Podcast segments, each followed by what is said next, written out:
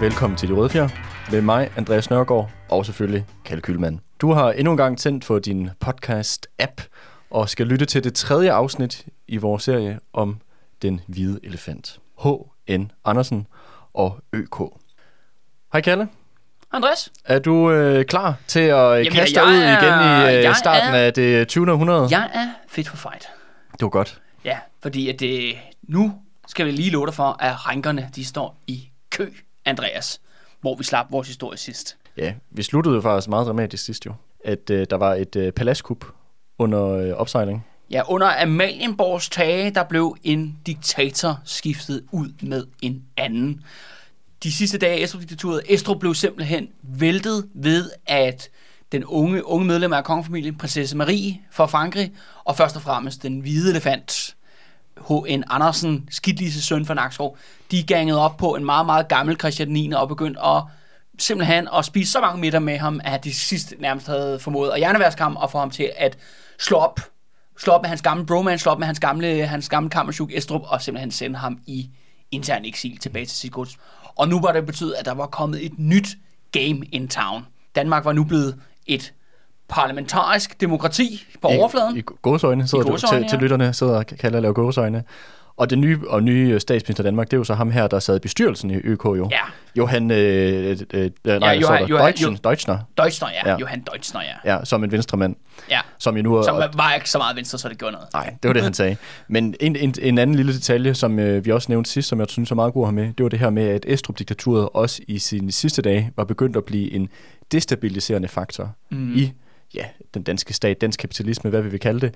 Og øh, kongehus, en trussel mod kongehusets fortsatte eksistens, osv. Ja, osv. Mange øh, institutioner. Der var bundet op på Estrup. Ja. Det, at han blev væltet, er jo ikke kun et produkt af Marie og øh, H.N. Øh, Andersens øh, ihærdige, ja. forsøg på at, at, at overtale kongen om, at nu skulle vi have et nyt ansigt på toppen. Det var jo også et produkt af, at, at der var måske i, i toppen af samfundet også godt nogle folk, der godt kunne se, hvilken vej vinden den blæste, og at Estrup, han var fra at være en, en fordel, var blevet en, en ulempe og en, ja. og en trussel. Så konkret kan det siges, ikke? Og også noget med, ja, at Estrup var jo så reaktionær, så gammeldags, og så, ja, er mangel bedre, principfast omkring sine holdninger om, at demokrati, det var altså ikke noget, normale mennesker skulle være en del af, og normale ja, bønder og så videre, så videre. Deres, at de havde fået stemmeret, det var altså en stor historisk fejltagelse. Mm-hmm. At der kommer jo så nye, bliver så nye vinde i, i form af, at nu kan den her venstre regeringer så blive dannet. Så de bliver suget ind i eliten, så de bliver suget ind i systemet, så går der rigtig, rigtig hurtigt, at, øh, at de ligesom smøger øh, lugten af kostal af sig, og lige pludselig optræder inde i, i de københavnske salonger. Øh, ingen nævnt, ingen glemt. og, og det var egentlig det, der er de facto sket her i 1901. Mm. Men, øh, så det vil sige, at ja. de, her, de her venstrefolk, der begynder ligesom at, at blive øh, en del af regeringsmagten, at ja, de, de bliver ministre og ja, den regering. At, de, ja. at der, de bliver ligesom også hurtigt indop, indoptaget eller opsuget i eliten. Ja, det går fandens hurtigt, Andreas. Ja. Det, tager, det tager et par måneder. Okay. Så er de allerede på, på, på pletten, ikke? Ja.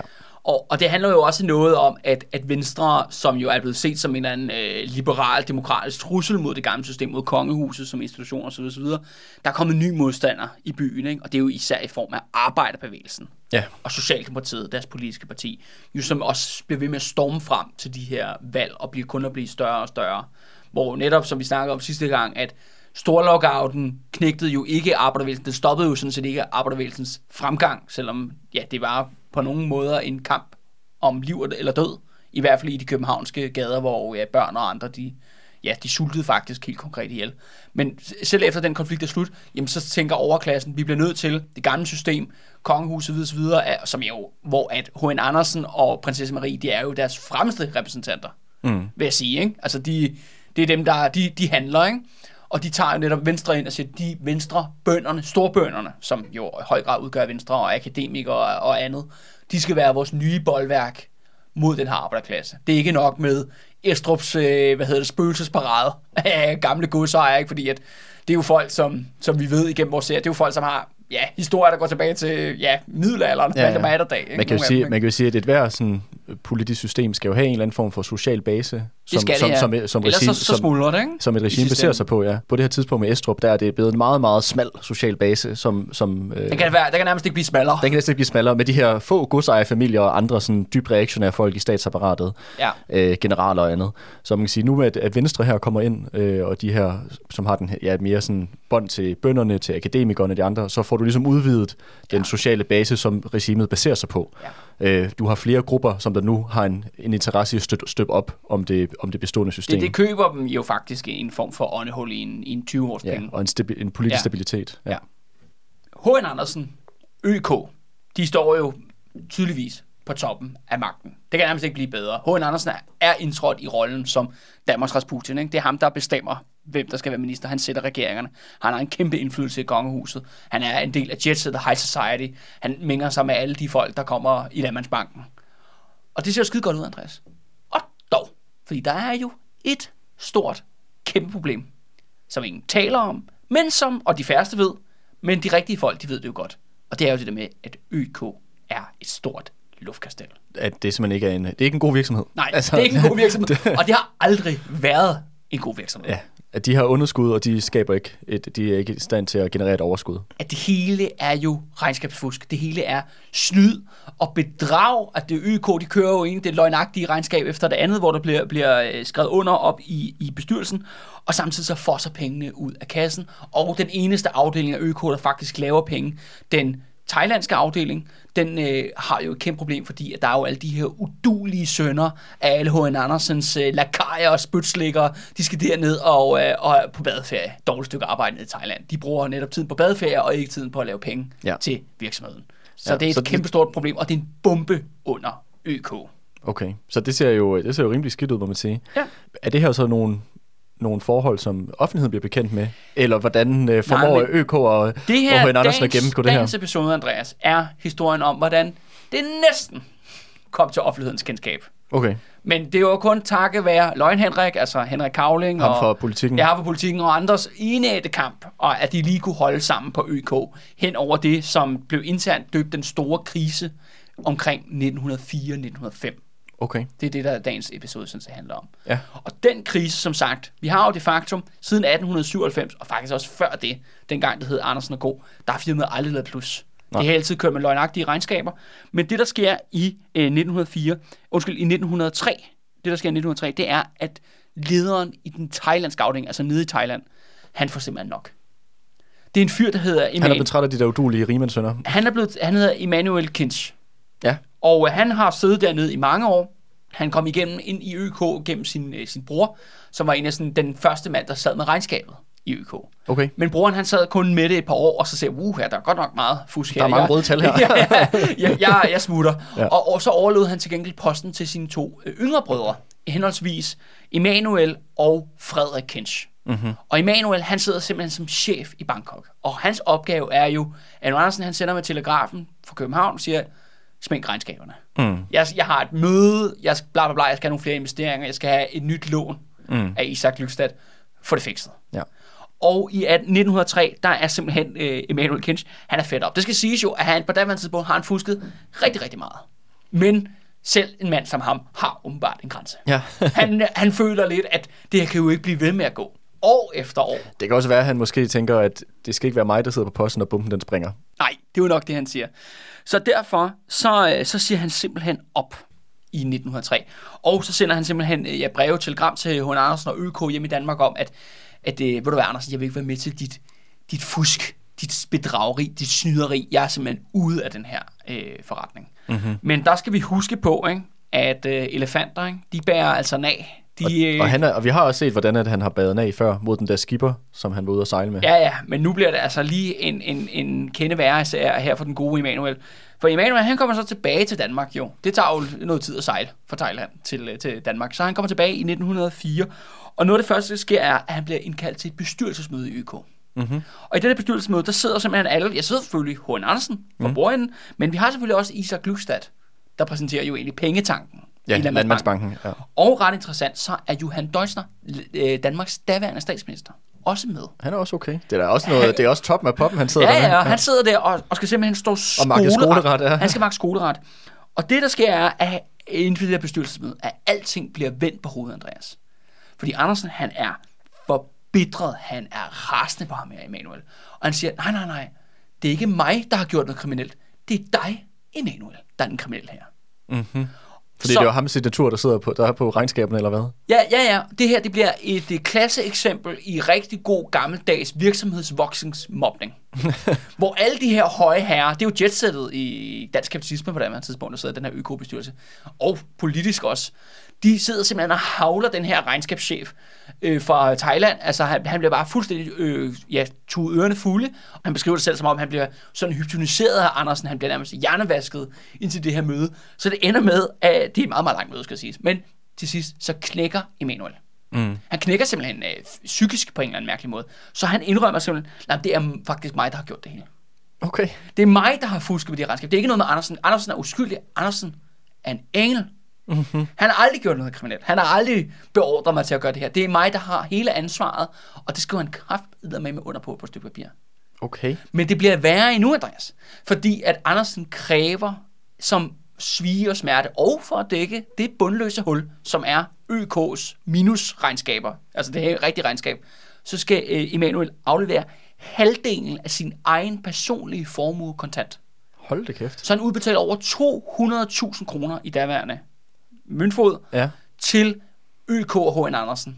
Okay, wow. Han bliver bare klippet. Han bliver, altså, han får, han bliver fistet, ikke? For, Indtil så, det der møde, Så altså. det vil sige, at ikke nok med, at H.N. Andersen har ligesom vasket sine egne hænder, og han, han, altså, han har ligesom fået øh, fra, skubbet skylden fra sig i forhold til, hvem der er ansvarlig for, den, for det her underskud, den her fusk, der foregår. Så har han så også lige formået at få halvdelen af ham her, Emanuels øh, ja. formue. Men altså, hvor, nu tænker du 200.000 i daværende det er mange millioner i dag. Det er mange millioner i dag, ja, men ja. er det altså er det overhovedet noget, som der gør en forskel nej, i forhold til det her nej, nej, underskud, nej, som nej. virksomheden har? Det er jo, øh, det, jeg tror, det handler mere om ydmygelsen. Okay. Det, jeg tror, det 100% det handler om det for H.N. Ja. Andersen. Det handler meget mere om, at øh, du skal indrømme, at du tager fejl, og du skal fandme ikke kalde mig en tyvknæk. Du skal ikke kalde mig mm. en bedrager og du skal aflevere de her penge. Og på den måde har man jo også noget på ham, ikke? Så, er det ligesom, så har man jo taget noget fra ham, ikke? Mm. Altså han afleverer halvdelen sin formue, så det er ikke fordi, at Emanuel skal ud og tække, nej, nej. tække brød på gaden. Bare nej. roligt. Altså, sådan er det jo med, med rige folk i toppen, ikke? De går aldrig rigtig bankerot, vel? Øh, men det er da et stort slag for ham. Mm. Altså, og en total ydmygelse. Altså, han har været, han har jo, på det andet tidspunkt, har han jo boet mange år i Thailand, kommer hjem, og det første, jeg gør, han bliver bare altså revet rundt ind til bestyrelsesmøde, hvor simpelthen hele Jetset København bare sidder og siger, at det, det er ham, der er en bedrager og en snyder, ikke? Når, altså, når alle ved det, inklusiv landets statsminister, ja. Johanna Deutschner, ved jo alle sammen godt, at Andersen sidder og bedrager. Ja. Og det er jo sådan en anden ting, det er, og det er jo det, der er det implicit Danmarks daværende statsminister, regeringsleder, han sidder og skriver under på regnskaber, som alle ved er pisserpapir.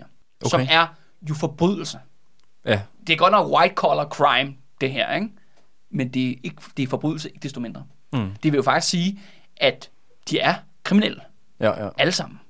Det var svært, Også efter den tids lovgivning, skal ja, ja. Jeg tænker, det var jo svært for ledelsen at ikke have vidst, at der har foregået noget fusk ind i den virksomhed. Jo. Det er også det, Emanuel siger jo.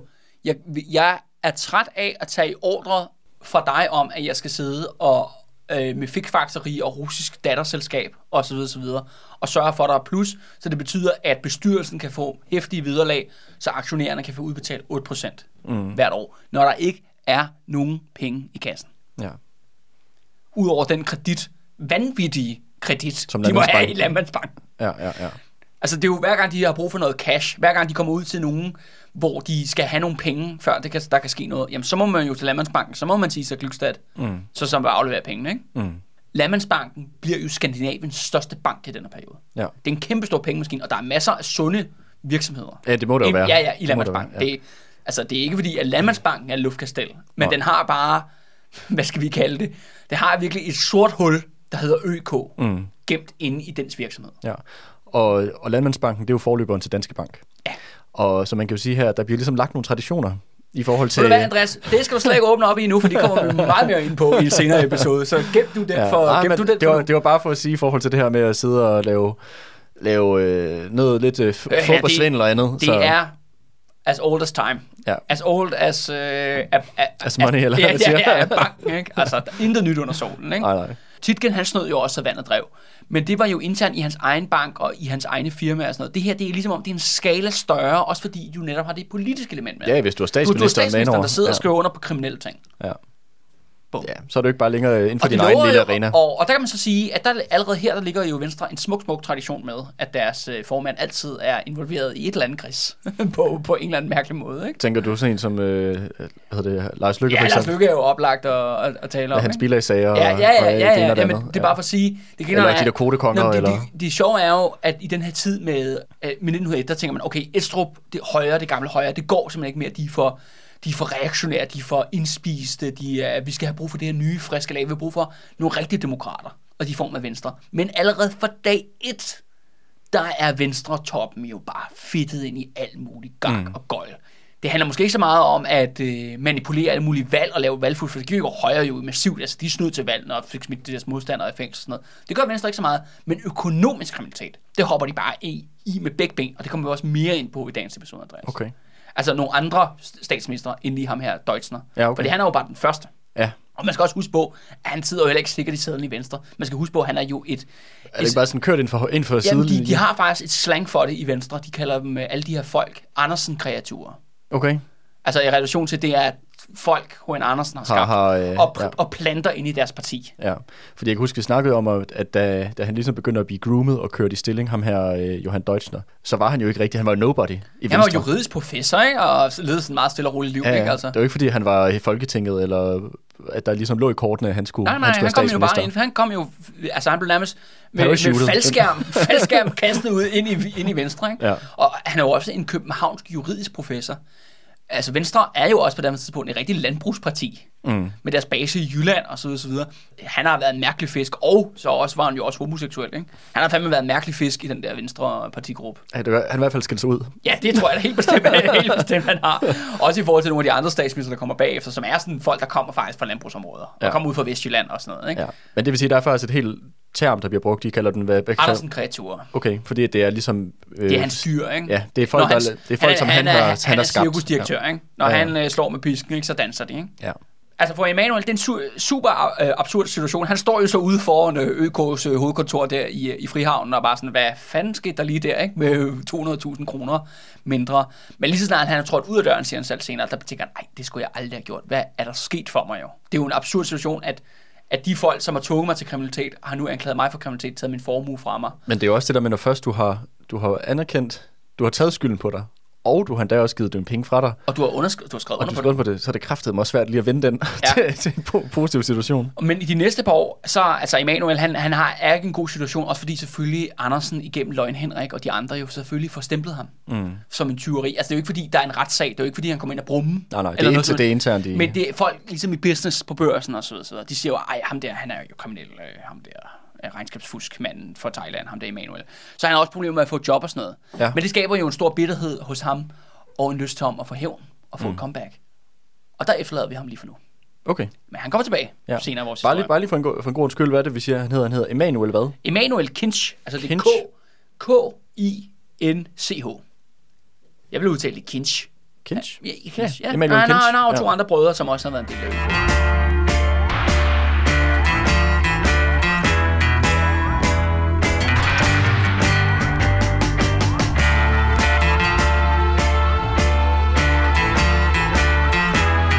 Det næste, der faktisk sker, er, at vi lige skal snakke om den anden bror. Mhm. Fordi selvom at... Hvad var det, øh, han hed? Ja, han hedder Frederik. Ja. Nu er der selvfølgelig fuldstændig kaos i den thailandske afdeling. Mhm. Mm-hmm. Men det stopper ikke H.N. Andersen eller ØK for at ekspandere endnu mere i Asien. Men den her gang er det så ikke i Thailand, der er det i Kina. Mhm. Mm-hmm. Fordi for på daværende tidspunkt, så er alle de imperialistiske magter involveret i det, de kalder at skære melonen op.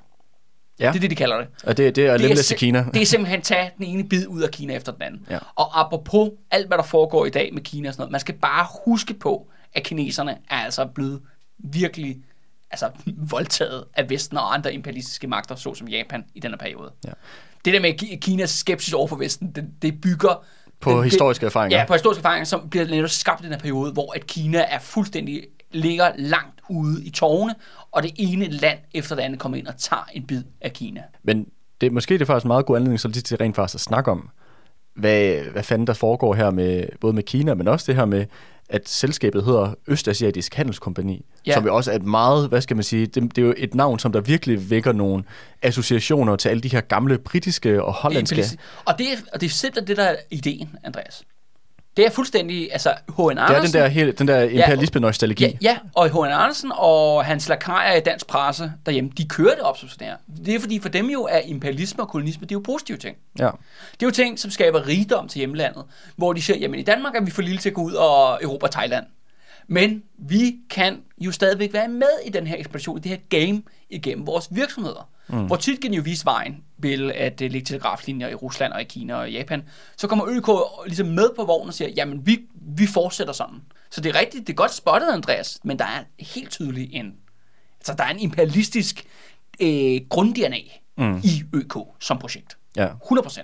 Men det er også også bare med- skabt i den her periode, ikke? Ja, men det er også bare sjovt det der med at de her sådan, britiske og, og hollandske selskaber, som der jo hedder øh, East Indian Company og hvad de alle sammen hedder ja. der, de er jo ligesom også skabt i et par hundrede inden, hvor, at, hvor at verden ligesom ikke er opdelt endnu, og hvor at, øh, at, at de ligesom øh, var- nogle af de første til at tage ud og begynde med, med krudt og kugler og korruption og alt muligt andet, og brutal brutalitet og underlægge sig de her lande. Men hvor at, når ØK også bliver lavet, så er det jo ligesom også, det er, det er, verden er opdelt. Der er ikke ligesom nogen. Det er jo, de, de, det er jo kampen om de sidste rester. Ja, og hvor at Kina er jo så en af de her Ja, øh, der er områder. Thailand, altså apropos, et sidste blank spot. Ja. on the map, og så er der så Kina, som synger på sidste vers, ikke? hvor Kina er jo så kæmpestort, at mm. det, det kræver lidt mere at, at tage en stor bid. Ja. af, af Kina, men de formår jo alle sammen at få en bid langs den kinesiske kyst. Ikke? Det er jo sådan, Hongkong sådan set bliver skabt Ja, som Macau. en britisk koloni. Ja, Macau som portugisisk koloni, ja. og så videre, så videre. Ikke? Så alle er inde og ligesom at tage en bid, og der er jo også et land, hvor at H.N. Andersen igennem sine royale connections, prinsesse Maria og andre, har en rigtig, rigtig god forbindelse, og det er selvfølgelig Tsar Rusland. Mm-hmm. Tsar Rusland er i gang med her i 1904 en kæmpe ekspansion i det, der hedder Manchuriet, som er det absolut nordligste Kina. Ja, sådan nord, øh, nordøst, Ja. ja. op mod Korea. Ja, officielt er det for, at de har lavet en alliance med den kinesiske kejser osv. osv. Det ved alle godt er fuldstændig bullshit. Der er taler om en regulær militær Ja, de har lavet en alliance med kejseren om, at vi tager lidt af jeres land. ja, ja, ja, vi tager faktisk rigtig meget af jeres land. Sikke en alliance. Men det er sådan noget Manchuriet, jeg ved ikke kraftigt, den er Manchuriet, det er lige før det på størrelse med, jeg ved ikke, Frankrig. Ukraine, ja, eller. Frankrig, eller Tyskland, og sådan. Det er, kæmpe, det er kæmpe område, ikke? Jo. Det er kæmpe stort. Og hvis ikke jeg tager fejl, er det ikke også det område, hvor traditionelt set er mange af de der kejserdynastier har kommet fra? Der kommer i hvert fald et kejserdynasti øh, derfra. Og på daværende tidspunkt er det faktisk også det kejserdynasti, der faktisk stadigvæk sidder lidt ja. Ja. nu på den kinesiske Ja. trone. Ikke? Jo. Den sidste kinesiske kejser han blev væltet af en revolution i 1911. Ja. Netop fordi han ikke kan stoppe, at melonen bliver skåret. Ja. Det er jo en af grundene til, at han bliver væltet. Ikke? Ja. Ja, og, men det var bare lige for at sige det med Manchuriet, det er jo ikke bare sådan, det er jo ikke et, et sådan ingenmandsland, sådan et øh, udkantsområde. Det Nej, var, nej, jo, nej, det var jo nej, faktisk nej. Et, et kinesisk kerneområde, med, som var vigtigt. Altså Ja, ja magt, magtrejsen. masser af Ja. ja. ressourcer. Og det er sådan her, at når den russiske militærmagt over i det fjerne, fjernøsten der rykker ind i en by, hvem opretter et kontor lige bagefter? Jamen, det gør ØK. Mm. Og, øh, og hvem bliver sat til det? Jamen, det bliver faktisk Emanuels bror, Frederik Kinch. Han bliver simpelthen chef for den nordkinesiske afdeling. Okay. Så du har den ene bror, altså, som så var chef i Thailand, og så har du den anden bror, som så er nu er chef i Kina. Ja, så du har fået sådan der en filial. Ja, ja, ja, og blandt andet øh, sætter rigtig meget business i Shanghai, Mm-hmm. som jo stadigvæk er Kinas store handelsby. Ja. Det er jo øh, Shanghai. Men øh, problemet er lidt, at, øh, at Frederik han står med det samme problem, som Emanuel står med. Det er, der er ingen penge i kassen.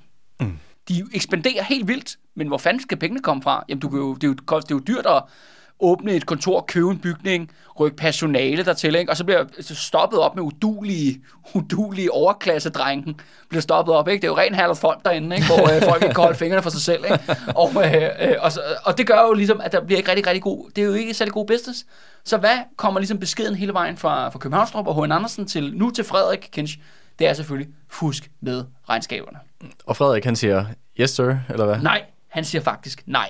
Okay, den, den han, han, ikke han med på. nægter, og han har jo netop, broren har jo allerede været i København på det her tidspunkt, så han er jo bare sådan, holy shit, det der cirkus får de sgu ikke mig med på den galej. Nej, også sådan, okay, hvis det er sådan, de belønner loyalitet. Ja, så, så, det, så det fører faktisk til, at han nægter ligesom at begynde at, at falske, øh, altså, fuske med regnskaberne, så bliver han faktisk suspenderet. Mm. Og så siger, ender det med, at han selv ser op. Okay, Så de der kinchbrødre, de er simpelthen ude af ØK. ja. De er ude af firmaet. Men det er jo ret interessant, fordi han snakker selvfølgelig med sin bror, og men nu prøver de kraftedeme med at lave den samme på mig. Mm. Så øh, Frederik der, Kenneth, han slutter sig selvfølgelig til øh, Emanuel. ja, Emanuel øh, hjemme igen i Danmark, da han kommer tilbage, ikke? og den forbitrede anti-Andersen-fløj. Ikke? Mm. Men øh, Så de får altså også øh, brændt nogle broer, må man sige. det gør de bestemt. ØK i deres, øh, deres ambitioner og deres ekspansion mod, mod Kina her. Men du skal huske på, at alt det her, det er jo ikke noget, der er offentligt tilgængeligt. Det er jo noget, der foregår internt i firmaet, mellem nogle regionale chefer og så hovedkontoret i København. Men ikke desto mindre, så kommer det til at gå fuldstændig galt i den nordkinesiske afdeling. Og det er jo fordi, at H.N. Andersen, prinsesse Marie, og ja, sådan set hele Danmark, har jo satset på den forkerte imperialistiske magt i det nordlige Kina. For det, der sker, er, at i 1904, der kommer russerne i krig. Og de kommer i krig mod Japan. Ja. Der er den, øh, ja, Russisk-japanske krig, Ja, ja. krig. Og det viser sig lige pludselig, at der var ingen, der troede det, men det viser sig, at japanerne er meget, meget bedre på slagmarken, end folk gik rundt og troede. Allerede den her tid er jo fuldstændig søbet ind i racisme, og der ser man jo selvfølgelig, ja, øh, de her japanere, de kalder de jo den gule fare, og alt muligt andet, at de er sådan en form for undermennesker, men de her undermennesker, de lammetæver altså russerne ud i Fjernøsten. Ja. De får rigtig kæmpe bank. Altså deres hære bliver besejret, og det ender også med, at den russiske flåde, den sejler hele vejen fra Østersøen, hele vejen rundt om jordkloden, og kommer lige over til ud for Koreas kyst, og så bliver hele lortet sænket. Mm. Så det er en total katastrofe. Og H.N. Andersen, Men, og, men også, at Japan har jo også gennemgået den her industrialisering på det tidspunkt, og er jo også blevet en, en magt, som der, vi snakker også om det med, hvordan at, at de jo begynder, det er jo sådan et sinker, enten du så, så kopierer du Vesten, eller så dør du. ja ja, ja over- altså bliver- literally, ikke på Ja. ja. tale, ikke? Ja, ja, så hvor at Japan ligesom er, er nok måske det eneste land, som øh, på det tidspunkt succesfuldt har, har øh, formået at, øh, at importere en, Ja, modernisere deres militær, deres ja, økonomi. og industrialisere. sådan- Ja. Øh, og øh, så det er jo også, en, det er også et, øh, et helt andet land end de andre, som Vesten eller Kina for eksempel i det her tilfælde, mm. som de er i gang med at underlægge sig. Altså lige nu, de møder faktisk en, en fjende, som der, eller en konkurrent er det jo mere, som der er meget mere symmetrisk, som, som ligesom ligner dem i langt højere grad end de andre lande, som de har været inde og og underlægge sig. Ja. Men det betyder simpelthen også, at helt konkret, som følge den her kæmpe store øh, nederlag, som russerne lider derovre i Fjernøsten, at de bliver simpelthen nødt til at trække sig til ud af Manchuriet. Og det betyder, at hele fundamentet for den her kæmpe store ØK-ekspansion i Fjernøsten, den er simpelthen kollapset. Ja. Den er dead and gone. Og der begynder rygterne faktisk også at nå diverse journalister på børsen og andre steder rundt omkring i København om, at ØK er bankerot. At de er færdige i business. Fordi det var ligesom det sidste halmstrå, ja, halmstrå, der får kamelen til at knække ryggen, som man siger. Ikke? Det var netop, at øh, man har simpelthen satset benhårdt på russerne som den nye imperialistiske magt i Kina. Det viser, at det ikke er dem, det er japanerne, der er den nye store imperialistiske magt i Kina.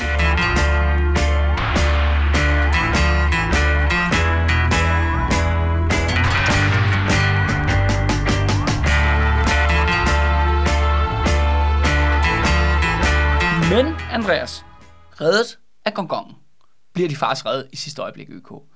Og lige pludselig begynder pengene at fosse ind i kassen. Og de ØK kommer for første gang nogensinde til at lave overskud i 1905. Og hvad er det, der, der Ja, gør det? hvad skal der for det, Andreas? Det viser sig, at øh, de bliver faktisk reddet af de samme, som de lige har tabt på. Netop af russerne. Okay. For det, der sker jo som relation til den her krig imellem Japan og Rusland, der udbryder der jo revolution.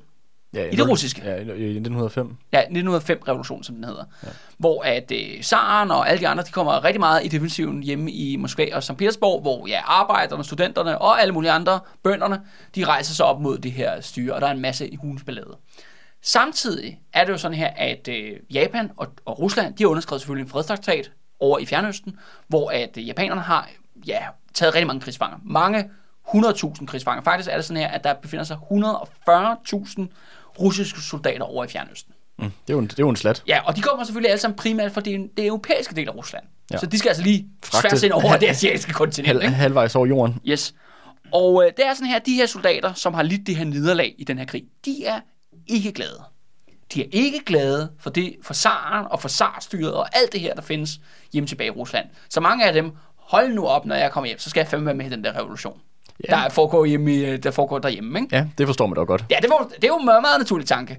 Og øh, der er det sådan her, at øh, ja, Zaren og alle generalerne der i herren, de tænker lidt, uha, de vil jo godt nok sure, de der 100.000 vis soldater, vi har over i, uh, i Asien, Som skal til hjem. som skal til hjem nu. Og, og, og måske kunne slutte sig til det der øh, oprør, som der i forvejen det foregår. Ja, lige præcis. Ja. Så de tænker, måske kunne det være rigtig, rigtig godt, at de her folk, de øh, ligesom kommer lidt ud på en længere tur. mm-hmm. hvor de lige kunne køle lidt af.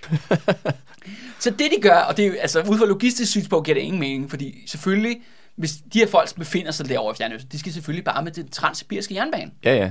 tværs igennem Rusland. Ja, ja, den er jo bygget. Den er jo bygget, og ja. den fungerer rigtig, rigtig fint. Det er faktisk noget, de siger. Det er en af de få ting, der faktisk fungerede i krigen i 1905. Det var faktisk den, den der jernbane. Alt, alt, andet- alt andet gik galt. Okay. Men, men jernbanen, den var fin.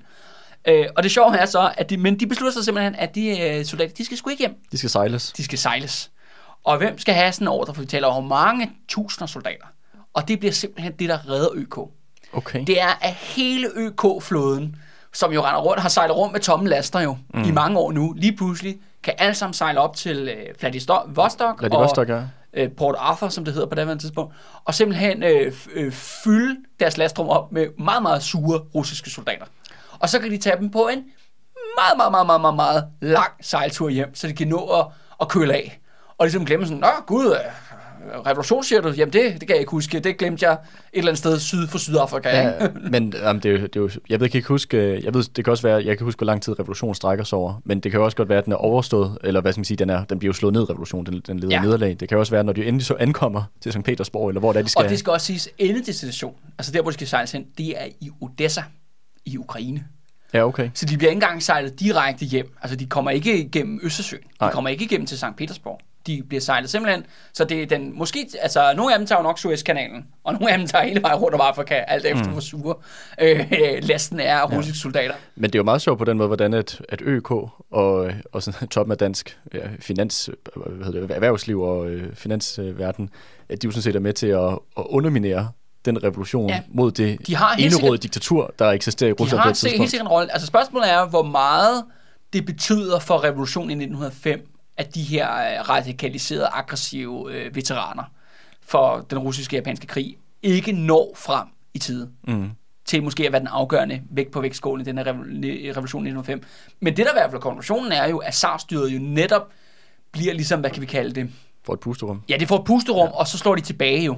Ja, man Og kan så, sige, at de der øh, soldater, ja. de havde nok ikke gjort den store forskel i det store hele, men det gør da i hvert fald, at helt sikkert, at øh, vægten den ligesom bliver tippet ekstra til SARS, til SARS-styret. Ja. Og det har ØK jo været bevidst om.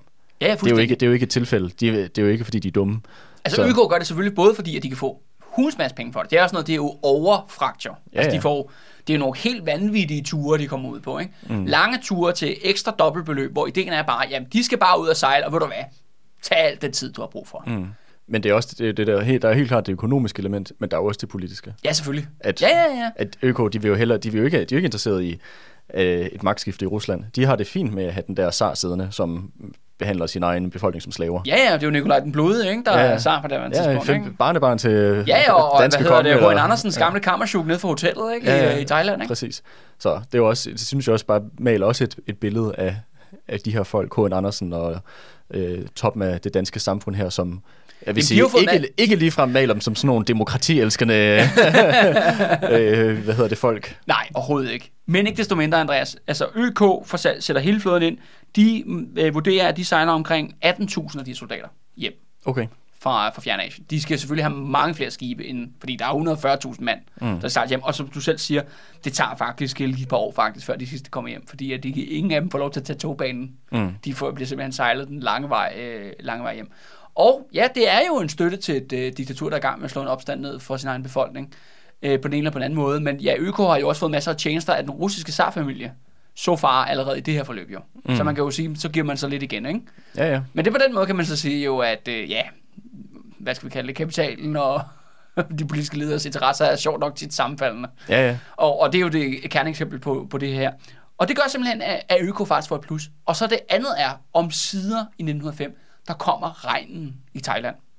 Der kommer regnen. Ja, det er fordi, at, kan du huske, at de gik ind i den der savværksindustrien? Nå ja, der var Men den noget med, der var tørke, så de kunne ikke få fragtet det der Ja, det er tømmer det ned her, de det her her floder. og er rigtig, rigtig fine træ, som man, kunne, som, er, som man kunne lave møbler af i Vesten, og de havde øh, bygget store savværker i Bangkok mm. og så videre, så videre, og de kunne ikke få nok træ ned fra junglen op i det nordlige Thailand. Men nu kommer simpelthen regnniveauet tilbage, og det vil sige, at det her tømmer, det kan simpelthen flyde i en lindstrøm ned til savværkerne i Thailand, og det betyder faktisk også, at nu laver Bangkok-filen også plus igen. Okay. Så, Så, så, det vil sige, at, at faktisk så begynder tingene at vende for virksomheden. Ja, og de begynder faktisk at tjene øh, rigtig, rigtig mange penge. Og samtidig, her ved 1905, der løber de jo så ind i, øh, og det gør sådan set hele verden, altså kapitalismen globalt, har jo et boom op til Første Verdenskrig start i 1914, hvor økonomien kun, kun går en vej opad, og den, den vækster. Og det kan ØK så hoppe med på. Mm. Så ØK bliver altså reddet i sidste øjeblik, for at det her luftkastel så brænder sammen. Lige pludselig kommer der strømmer der penge ind i kassen, og altså lige pludselig, de har været meget uheldige, og nu bliver de kun heldige, kan man sige. Der er mange elementer, Ja. der hjælper dem til at, ligesom at få fremgang og plus Ja, de får, med, de, de, får, de, får, de får vind i sejlene af nogle forskellige internationale begivenheder, værmæssige ting og Ja, generelle ja, ja. konjunkturer. Ja, lige præcis. Øh, hvad hedder det? Svingninger. Ja, der er, mange, der er mange faktorer der. Og man kan også bare se det, altså fra perioden fra 1905 til 1914, der går øh, ØK fra, altså på deres balance, deres bankbalance i uh, Landmandsbanken, der går de fra 23 millioner til 85 millioner. Samtidig så stiger deres aktiekapital fra 10 til 25 millioner, og de, deres reserver, den stiger fra øh, under 2 millioner til 10 millioner kroner. Så de lige pludselig ekspanderer helt vildt, altså pengene bare, Ja, nu det er kommer noget, de, ikke? noget en følelse. Øh, og alle de her penge, de skal selvfølgelig geninvesteres, eller mange af dem skal i hvert fald geninvesteres i andre øh, former for industrier. Fordi det er jo en af de mantrene i den her periode, det er jo det, vi taler om hele tiden, om vekselvirkningseffekten, som de kalder det. Og jeg siger, om sider, Andreas, i den her, i vores serie, der egentlig skulle handle om erhvervshistorie, hvor vi overhovedet ikke har diskuteret erhverv, så skal vi snakke en lille smule erhvervshistorie nu. Øh, faktisk, fordi der faktisk er penge i kassen, så det ikke bare er politiske rænker og, øh, hvad hedder det?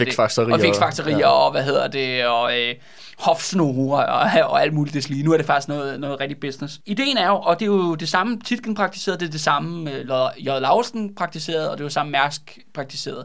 Det er jo det der med, at de har jo ligesom en kernevirksomhed, som er shipping i det her tilfælde, men så ekspanderer man ud på ja, fabriksproduktion osv. osv.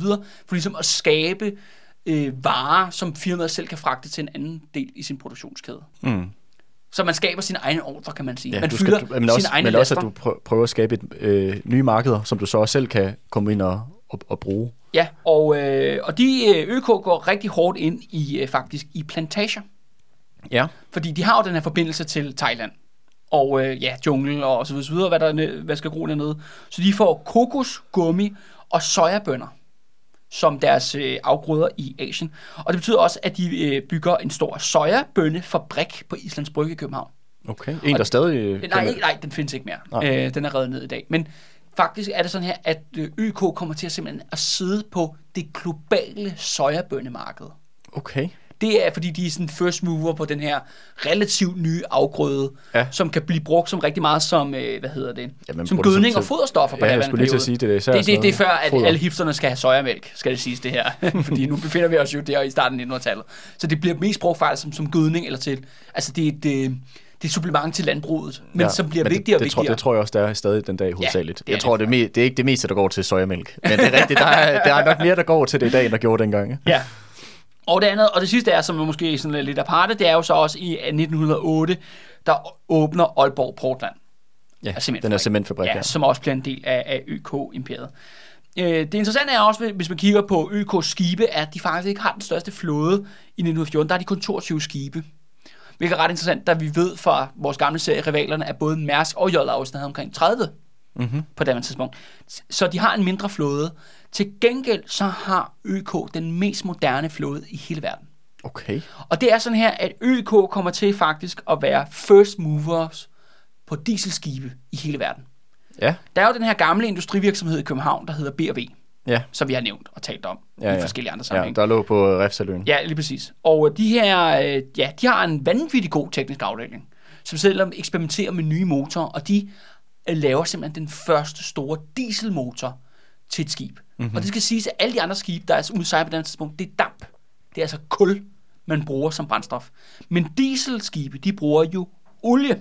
Ja, så det er meget mere energieffektivt. Det er meget mere og, du kan energieffektivt. have, og så kan du have en større last med, fordi du skal bruge mindre opbevaring Lige præcis. Også en ting er, at selve motoren, eller selve, ja, det, der driver skibet fremad, er mindre, så du får, får faktisk en 10% større last Okay. indsat i skib, fordi simpelthen det her damp, øh, hvad skal vi kalde det, dampmotoren. Maskineri. Ja, dampmaskineriet, den fylder meget mindre. Ja. Altså den her olie. Og du har også brug for færre skibsmedarbejdere. Fordi før det, så skal du jo have det, der hedder søfyrbøder. Mm. Altså mænd, der står og graver kul og kaster kul ind. Du skal have meget færre ansatte ombord på dit skib med det her olie. Så man kan sige sådan, på, på alle parametre, så er det ligesom en øh, effektivisering. Ja, At du får, du får mere for pengene, fordi du kan få fyldt lasten mere op. du, øh, det er mere effektivt på den måde, og du, øh, du øger produktiviteten i din hvad kan man sige, øh, ansattes arbejdsindsats, fordi at du behøver færre folk til at betjene det her skib nu, i forhold Ja. til, hvad du gjorde før. Ja, lige præcis. Så det er, jo- det er jo en øh, ganske genial øh, hvad hedder det, opfindelse, må man da sige. Det må man sige. Og øh, de bliver jo også virkelig brugt som øh, store varemærke. I øh, 1912, der kommer det første af de her dieselskibe, der hedder Zealandia. Og det bliver simpelthen altså sendt på sådan en æresturné rundt i Europa. Og ret griner, så bliver det sendt til Storbritannien. Altså Zealandia, ligesom i Sjælland Ja, på Zealandia. latin. ja, ja, det er jo skibets navn. Ikke? Og det Ja. her det er det første dieselskib i verden, faktisk. Det er det første dieselskib, som BAV producerer til ØK. Det kommer en tur til England.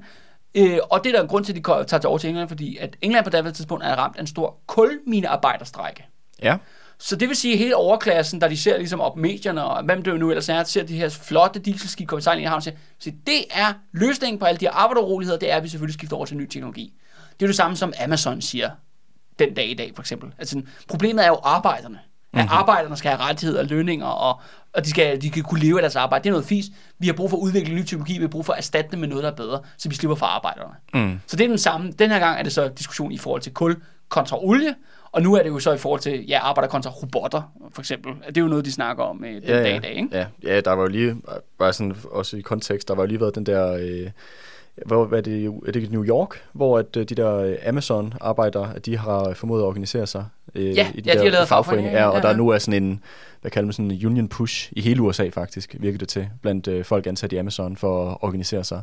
Og det er jo... Jamen, så må Bezos jo bruge lidt mindre på rumraketter og lidt mere på øh, robotter. på, øh, på, ja, eller an, hans øh, hvad hedder, bedre lønninger til hans ansatte. Altså, Ja, ja, ja, så de ja. behøver at leve som, øh, jeg ved men, ikke hvad, men, det kan, men det kan, over, det kan overklassen ikke lide, Andreas. De vil hellere øh, investere i ny teknologi, så de slipper for arbejderne og give dem, øh, og give dem Ja, ordentlige og flytte til. Mars, eller hvad der er, ja, de ja, skal- ja, lige, lige ja. eksotiske planer.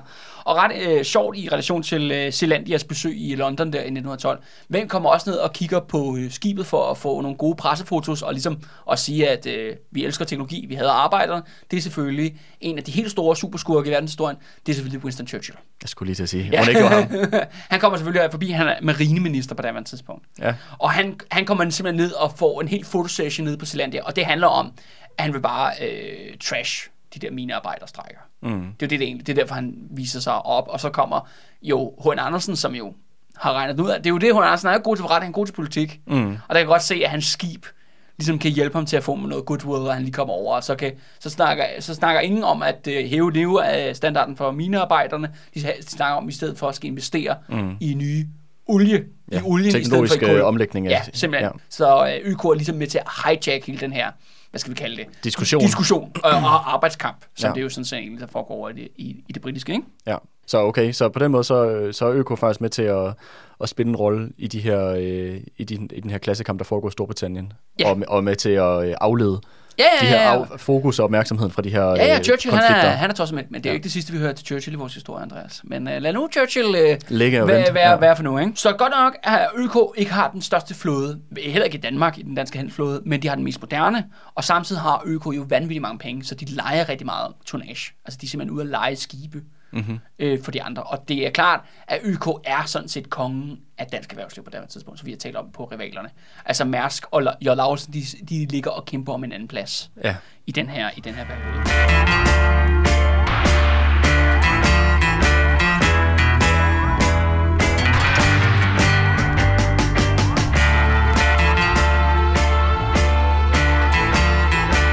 Og Andersens øh, magt, den fortsætter sådan set. Der er kun en vej, og det er nærmest faktisk opad. Og det næste handler om, at to af hans øh, gode kompagnoner, de går hen og dør faktisk i den her periode. Prinsesse Marie, hun dør i, øh, i 1909.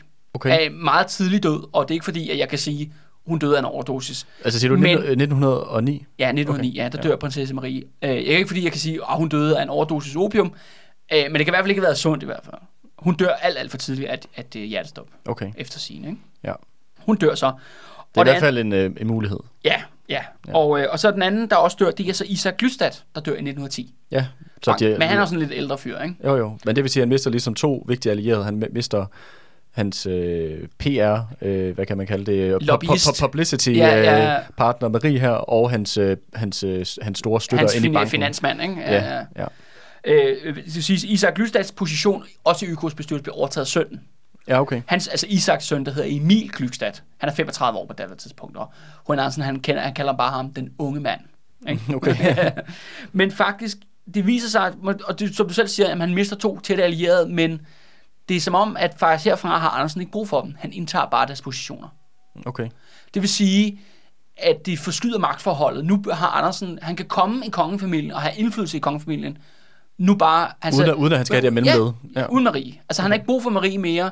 Hun er jo så død, kan man sige, men nu kan han bare selv dukke op. Okay. Han har ikke brug for hende til at åbne døre mere. Han er, kan selv bare komme og lyst. Han taler nærmest på daglig basis med konger og kronprinser igennem sin telefon i hvert fald. Okay. Altså hver dag næsten, eller i hvert fald hver uge altså i de her år. Så har han ikke brug for Marie mere. Og det andet er så også i forhold til internt i ØK-koncernen og Landmandsbank. Du har jo nok haft fornemmelsen, at Isak Lystad har jo også brugt Andersen som et redskab. Helt sikkert. Men nu ændrer rollerne sig.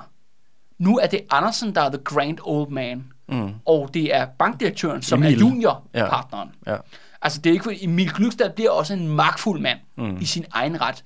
Men han, kan, han har ikke kontrollen over øh, Andersen, som Isak havde. Nej, men det jo da også let at have kontrollen over ham, dengang de ikke øh, hvad hedder det, lavede nogle penge. Ja, lige så, præcis. Hvor de var afhængige af banken hele tiden, øh, hvad skal man Ja, sige. og det er jo det, der også har ændret sig. Økonomien har jo så også ændret sig i, Ja. ja. den mellemliggende periode. Og det betyder så også, at, at magtdynamikken ændrer sig internt i Landmandsbanken og i ØK. Ja. Ja. At det nu er, nu er det Andersen, der er senior, og det er Glykstad, der er junior. Mm.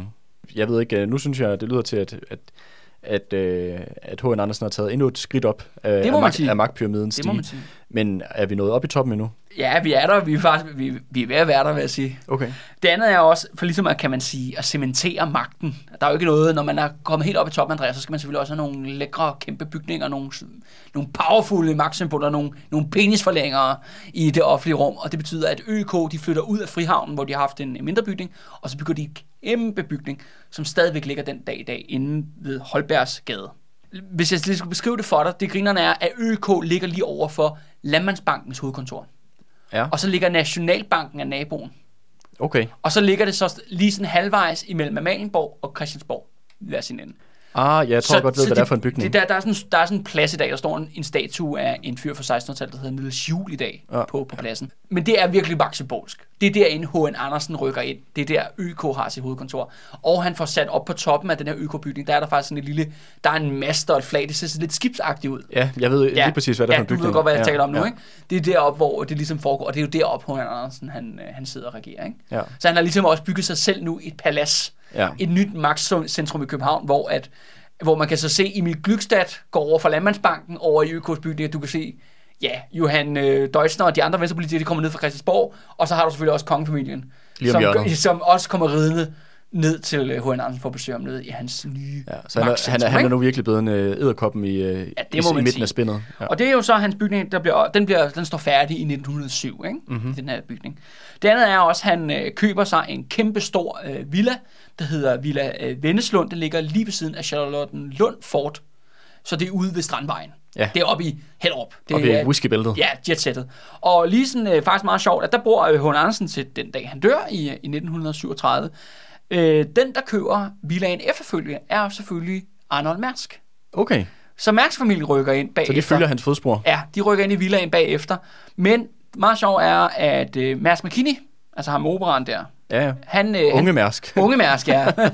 ja mumien, unge Ja. Mærsk. Ikke? Han, øh, han sælger så, øh, hvad hedder det, Villa Venneslund i, øh, i 73, tror jeg det er, til Hellerup Kommune.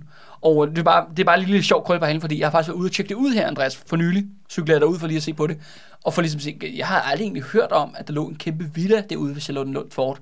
Øh, men jeg var meget spændt på at se, hvad der var, der lå derude. Og jeg kan så afsløre, at der ligger ikke nogen villa der mere. Til gengæld ligger der en nudiststrand. Okay, er det blevet reddet ned, eller hvad? Ja, det er jo åbenbart, Hellerup Kommune har reddet ned, bygget plejehjem, og der ligger simpelthen en nudiststrand nu på Nå. H. Andersens gamle grund. Det synes jeg bare er meget sjovt. Ja, okay. Ja.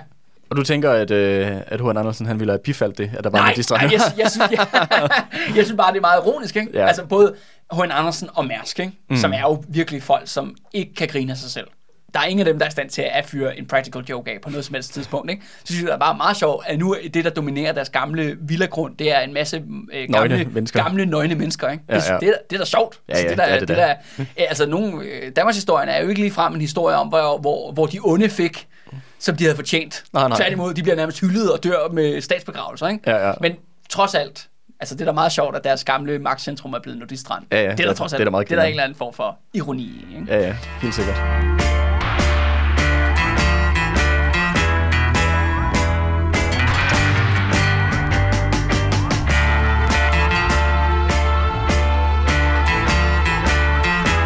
Ja, Andersen står meget på, øh, på magtens tinde, og det betyder også, at øh, da der udbryder regeringskrise i 1909, der er han selvfølgelig dybt involveret. Og det er deraf, hvor at Venstre, de taler jo selvfølgelig, som vi allerede taler om, om Andersens kreatur, men så taler de også om det, der hedder den gule far. Og hvad er det? Det er simpelthen rendyrket Andersen-ministerier. Det er fordi, de bruger det som slang om hele ØK og H. Andersen Fordi specielt de har den der asiatiske thailandske forbindelse. ja. begyndelse, ikke? Ja. og derfor kalder de dem den gule far. Det der sker er, at uh, apropos, vi snakkede om, at Venstre jo kommer ind, og hurtigt alle sammen bliver fuldstændig kriminelle. Det sker også for landets justitsminister Alberti. Han får jo lov til at låne penge af statskassen af statsministeren, der hedder I.C. Christensen, og det viser sig, at han er en kæmpe bedrager. Altså, han får lov til at låne af staten? Ja, Okay. fordi at han er jo sådan en god ven, ikke? Altså, dybt kriminelle har med Alberti, det er ikke noget med H.N. Andersen at gøre, men han, han har ligesom kørt forbrydelse. Ja. Han melder sig selv til politiet, bliver knaldet, øh, statsministeren må gå af, der er en rigsretssag, hvor han selvfølgelig, øh, statsministeren kun får et rap over nallerne. Klart. De der rigsretter, de er altid, har, vil altid være og er altid et, en joke, ikke? At det er Ja. sgu lidt et, et, et fucking cirkus. Øh, men ikke desto mindre er det jo en kæmpe krise, og øh, på det tidspunkt, nu er Christian 9. død, og hans søn, Frederik den 8. er blevet konge. Ja. Og øh, Frederik den 8. er dybt, dybt frustreret, fordi at man har jo taget, han har været en af dem, der har stået, har ligesom givet grønt lys til, at Anders kunne gennemføre sit paladskup Ja. i 1901. Og nu skulle man prøve de her venstremænd og have de her demokrater ind, og så viser det sig, at de her nye mænd, de her, den her nye Det er heller ikke en stabil Nej, de er, regering. er, alle sammen kriminelle. De er alle sammen økonomisk kriminelle. De er alle sammen white-collar kriminelle. Så man har jo skiftet altså, øh, nogle reaktionære, øh, hvad hedder det, bundeplager ud med en flok øh, erhvervskriminelle. Ikke? Når du siger white collar kriminelle, hvad mener du så? Ja, det betyder, at det jo, øh, det er jo ikke fordi, de render ud og stikker folk ned på gaden for at stjæle deres tasker, vel? Det Nå, taler ja, om- det er økonomisk Ja, kriminalitet. det, er- ja, Fred være med det. fred med det. De er alle sammen øh, kriminelle. Kongen er, er pist. Så han, øh, han planlægger sgu et kup. Mm. Og vi får sgu også et kup. Igen. I Okay. 1909. Det er det, der grinerne er, at man snakker om, jamen i Danmarks historie har kongehuset aldrig begået kup. De har gået helt vildt mange kup. Men som vi bare ikke har talt om. Men hvem begår han kup med Frederik Norden? Jamen det gør han selvfølgelig med H. Andersen. Okay, så hvad er det, der sker? Du har, du har hvad hedder han, Frederik den 8. så det, du sagde, han hed? Ja, han, Frederik Norden er. ja. Og så H.N. Andersen, som der, der, hvad, der vælter den venstre regering, de der. har jo, problemet er, at den her, hele venstreeliten er jo miskrediteret. Ja. Fordi de blandt andet i kriminalitet. Ja. Så, hvad gør man så? Øh, så siger han, ved du hvad, vi bliver nødt til at indsætte vores egen regering. Fuck demokratiet, vi må tilbage til basic. Det er det, de simpelthen siger, og vi har nogle bestemte politiske ting, vi ønsker at føre igennem her i 1909. Hvor Andersen han siger, ved du hvad, jeg har en, øh, en ny ministerium klar til dig. Han vil gerne indsætte sin gamle kammerat fra Thailand, Andreas øh, Rikulu, ham der, den gamle admiral. Ja, ham der, Fantastisk. der, ham der, der havde det der lidt uh, spøjse efternavn. Ja, øh, lige præcis, ja. ikke? Og det er apropos den gule far og sådan noget, ikke? Ja. Altså, der har jo en fyr direkte fra Thailand. Ja. Han er kommet hjem nu, skal det siges. Ikke? Okay, men det er også det, det er godt nok også lang tid siden, at, at han var en spillede en rolle. Altså det er også folk, han rækker meget langt tilbage i fortiden nu, man Det er jo nemlig alle de her folk, deres ene, ligesom Johan Døsner, deres eneste øh, at vil sige, berettelse for at blive statsminister og minister, det er, at de gode venner med H. Andersen. Ja, De har jo ikke, noget, de har jo ikke nogen andre kvalifikationer. De er ikke engang medlem af Folketinget. nej, nej. Det er fuldstændig ligegyldigt. Det er jo bare folk, der sidder i Det er hed, hed ud ind for siden. Jamen, ja. ja. Andreas øh, Rikelu der, han har jo selvfølgelig også forskellige poster i ØK-firmaer. Mhm. Blandt andet Soja-fabrikken og sådan noget. Der Ja, sidder ja, han i bestyrelsen. Så det er jo bare, igen, det er jo bare endnu et ØK-ministerium. Mm. Og de politikere, de går selvfølgelig fuldstændig panik, og og Frederik Nott, han synes, det er en skide god idé, at uh, man sætter dem ud. Og ret interessant er det, at uh, hvor at uh, H.N. Andersen og Frederik Nott, de sidder og diskuterer, når vi, uh, vi skal, uh, fuck de, gamle, de der politikere, dem kan man ikke stole på, vi indsætter vores ØK-folk. Og samtidig har de faktisk kronprinsen, ham der skal blive til Christian den 10. Ja, Han er jo en ung mand ja. På det tidspunkt, men han er simpelthen stikkeramt-dreng for H.N. Andersen. okay. Han kører simpelthen i byen for H.N. Andersen i den her periode i sin bil Ja, til at gå ud og snakke med alle mulige folk. Men de her venstrefolk, de er sådan, de lover faktisk at gøre alt, hvad øh, Frederik Nottene og H.N. Andersen ønsker. Men, som de siger, men vi kan ikke, vi kan, ham der Andreas Riklo, ham vil vi altså ikke have. Men vi lover at gøre alt, hvad, hvad I siger. okay, så de lægger sig fladt ned. De lægger sig fladt ned, og de æder den. Ja. Og det, der sker, er, at vi får to øh, statsminister i rap, som øh, den ene hedder Holstein, Holstein øh, Liderborg, og den næste hedder Claus Bernsen. Og begge to, de her, de er indsat af H.N. Andersen. Så nu har H.N. Andersen altså... Så. Han har udpeget to nye statsminister. Ja, så man kan sige, at han har... Det virker... Han ville egentlig have haft Andreas Rikulu, men de siger, at det bliver simpelthen for meget, fordi at en eller anden admiral fra Thailand, Ja, det bliver også lidt grotesk nok. Vi siger, vi lover at gøre alt, hvad I beder om. ja. Vi skal bare kransegagefiguren. Vi skal, være- vi, skal, være- vi, skal, vi skal bibeholde vores taburetter. Ja, Ja. ja, simpelthen. Okay, så det virker som om, at, øh, at H.N. Andersen nu også lige øh, har, har fuldstændig kontrol over regeringen, og kan ja, stille regeringen, som han nærmest ønsker det, eller hvad? Fuldstændig. Ja. Og det siger jo noget om hans, om hans magt, ikke? Ja, der, han, er, han er kommet langt, må man sige, fra Nakskov til, øh, til Skygge med Nemse nu. Og, øh, og det betyder selvfølgelig, at øh, ja, Andersen har jo så kan vi jo konkludere jo den totale kontrol fra 1901, i hvert fald til frem til 1913. Mm. Det er ham, der sætter regeringerne, bestemmer, hvem der skal være statsminister, og har i hvert fald en kæmpe stor indflydelse in the shadows. Og det bliver faktisk endnu værre i 1912. Fordi i 1912, der dør Frederik den 8. Ja. Øh, i, øh, i Hamburg, muligvis på bordel, men det er lidt anden historie. Men det sker er jo så, at kronprinsen selvfølgelig bliver konge. Det er jo ham, der bliver Christian 10. Men Christian 10. er en af de svageste konger i Danmarks historie. Det er jo ham, der altså er bedstefar til Margrethe, skal jeg sige. Og vi har talt om før. Er det ham, der er det der sådan sømandsagtige... øh, Nej, det er, øh, det er sønnen. Ja, det er Margrethes far. Ja. Det, er, det er hendes bedstefar. Det er ham, der er kendt for, at han red rundt under besættelsen Nå ja, hest. ja, ja. Men Christian den 10. diskuterer med ham, det er som at trykke en våd lort i hånden. Okay. Han er en svag, svag personlighed. Han græder hele tiden, for det første. Og øh, altså, han, han bryder grædende sammen. Han tror også et par gange, eller tror i hvert fald ikke engang med, at han begår selvmord og sådan noget, hvis han ikke får sin vilje og sådan noget. Okay. Og det vil sige, at ligesom at H.N. Andersen har blevet hjulpet af, at både Marie, altså, at Marie døde og Isak døde, så bliver han endnu, rykker han også op, fordi at kongen dør, Frederik den 8. dør. Så du er en svag konge, som han en- kan manipulere eller, ja, eller styre. Som bliver, altså hans duk. Ja, medgørlig. Ja, en yngre konge, som er en meget, altså så Svær har. Svære, svære karakter, svær personlighed, som er villig til at fuldstændig man, blive manipuleret af H.N. Andersen, som man har lyst til. Okay, det virker som om, at H.N. Andersen, han, øh, han har godt nok også sat sig på alle, alle hvad kan man sige, taburet efterhånden. Altså, han har, det virker som om, han har det politiske system, i hvert fald venstre, lige præcis, hvor han vil have dem. Han begynder nu at have stor indflydelse over kongefamilien, hvis ikke han allerede havde det i, i forvejen. Han Har, han, han styrer kongefamilien. Han styr- styrer Da kongefamilien. Christian 10. bliver konge i 1912, Ja. der styrer H.N. Andersen den danske kongefamilie.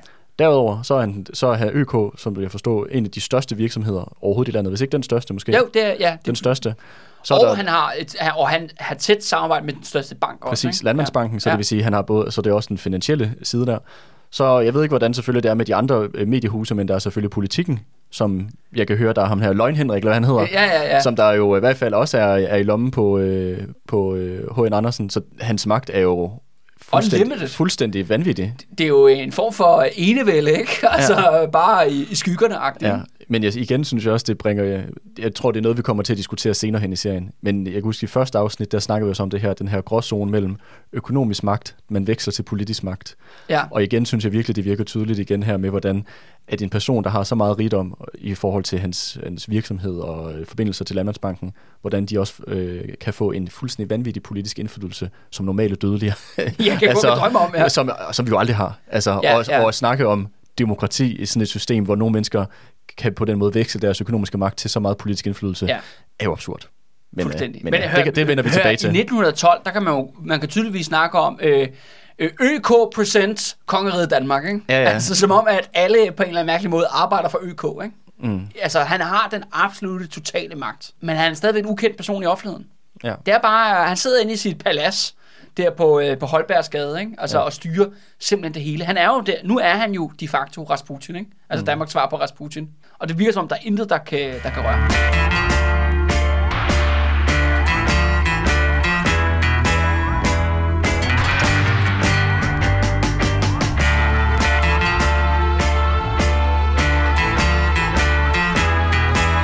Og dog, Andreas, der er jo et enkelt hår i suppen.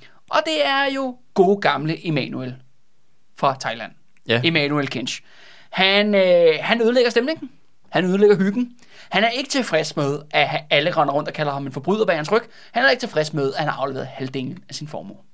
Det forstår man godt. Så han trækker simpelthen H.N. Andersen i retten. Mm-hmm. Altså simpelthen fører en retssag mod øh, H.N. Andersen og, og ØK. Og det, det er der simpelthen det, der hedder en, en voldgift i, i retten. Som er sådan en, øh, det er ikke noget, der er offentligt, skal jeg sige, det er noget, der bare foregår ind i retssystemet. Og øh, den sag blev kørt fra, fra 1908, og så falder der dom i 1911. Og ret grineren, synes jeg, og også øh, meget vanvittigt, også siger noget også om øh, Andersens magt over retssystemet. Så er der ingen af de her dommere, der er den her sag, som kan finde nogle problemer i hele det her forløb. Okay, okay. Det, altså, det skal sige, at Kinch... Altså han bliver pur frikendt. Ja, de, de siger jo så til Emanuel Kinch, at øh, jamen, øh, det er din skyld det hele.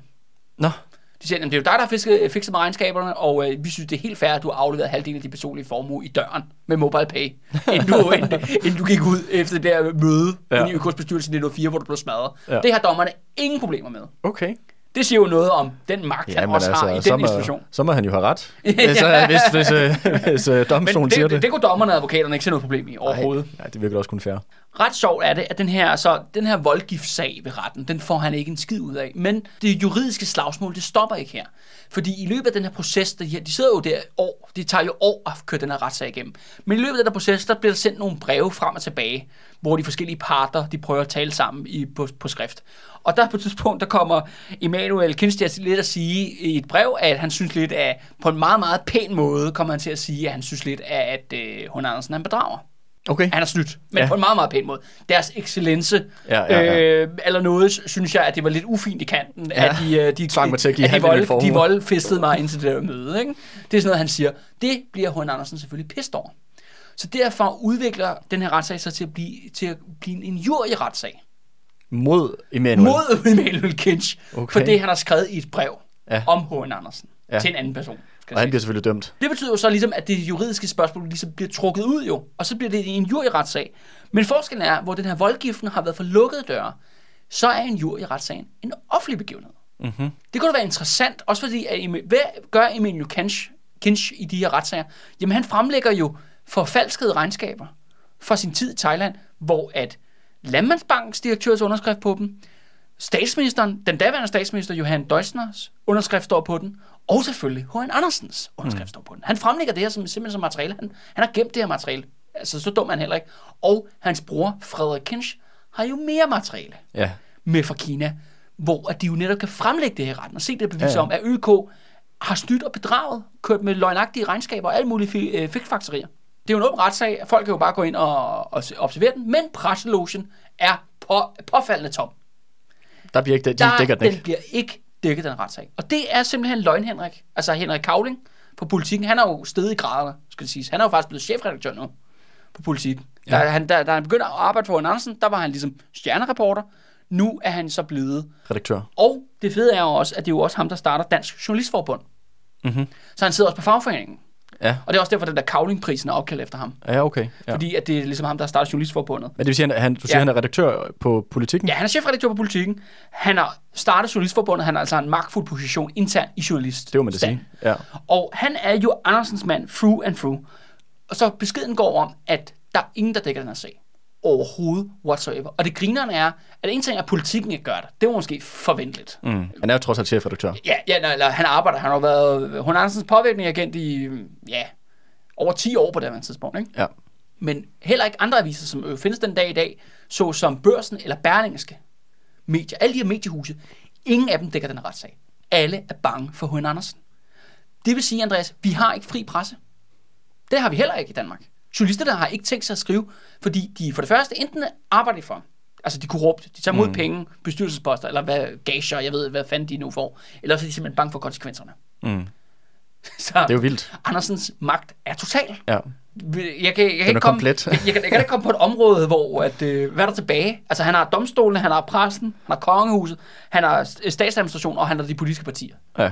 Er der mere tilbage? Er der mere i det her land? Ja, ja, ja, ja. Det virker som, at han har øh, siddet på næsten alle institutioner. Der, Fuldstændig. der i hvert fald er noget, der, som der er værd at nævne. Emanuel Kinchia, han er jo virkelig sådan, han kunne virkelig godt tænke sig, at der kom noget fokus på det her. Fordi han ved jo godt nu, at hvis der er noget, Andersen hader, så er der opmærksomhed. Mm. Han er jo bange for negativ omtale. I, og det er jo nok det eneste, han kan være bange for. Han, ellers han er han jo totalt urørlig.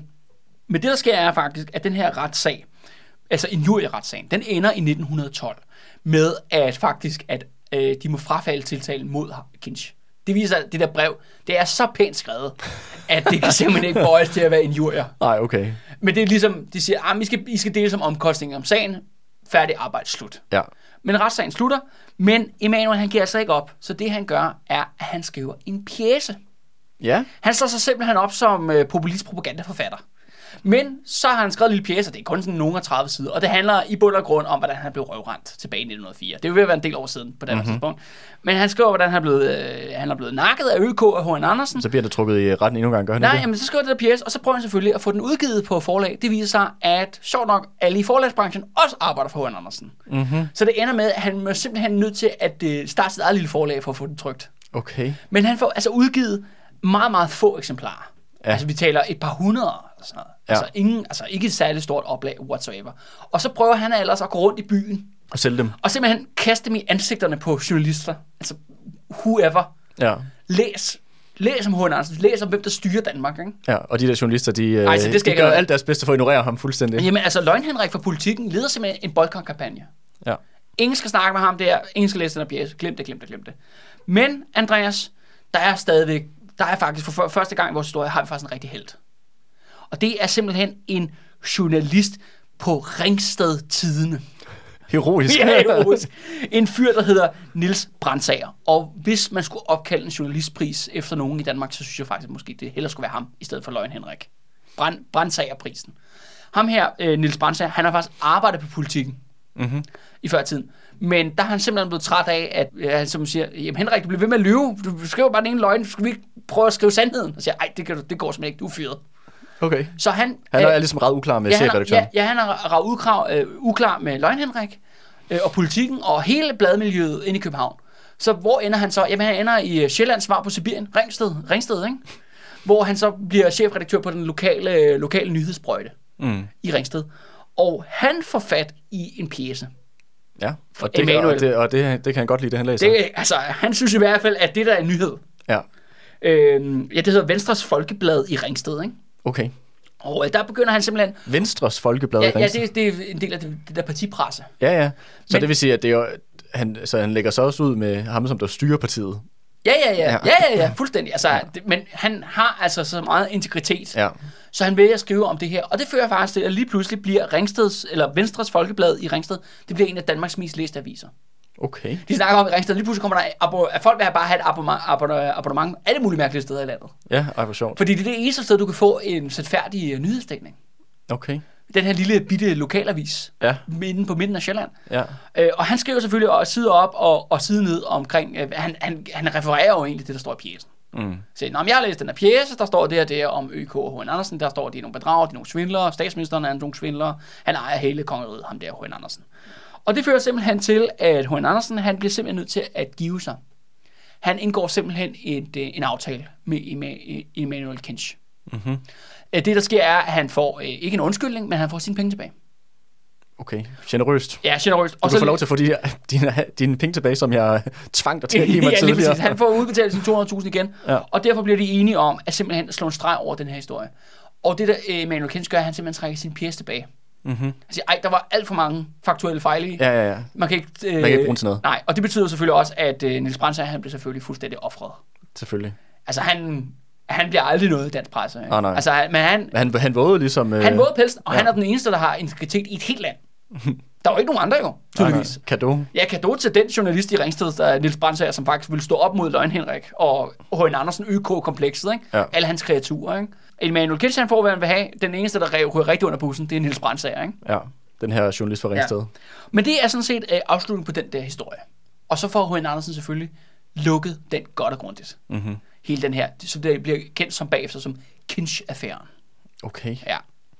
Med sådan en rigtig ulækker dansk kompromis, ikke? Ja, ja. Meget sådan lige den, vores politiske ånd. Vi er jo nået nu, Andreas, til det skældsættende år 1914, hvor at øh, verdenshistorien nåede et afgørende vendepunkt, netop den første verdenskrig.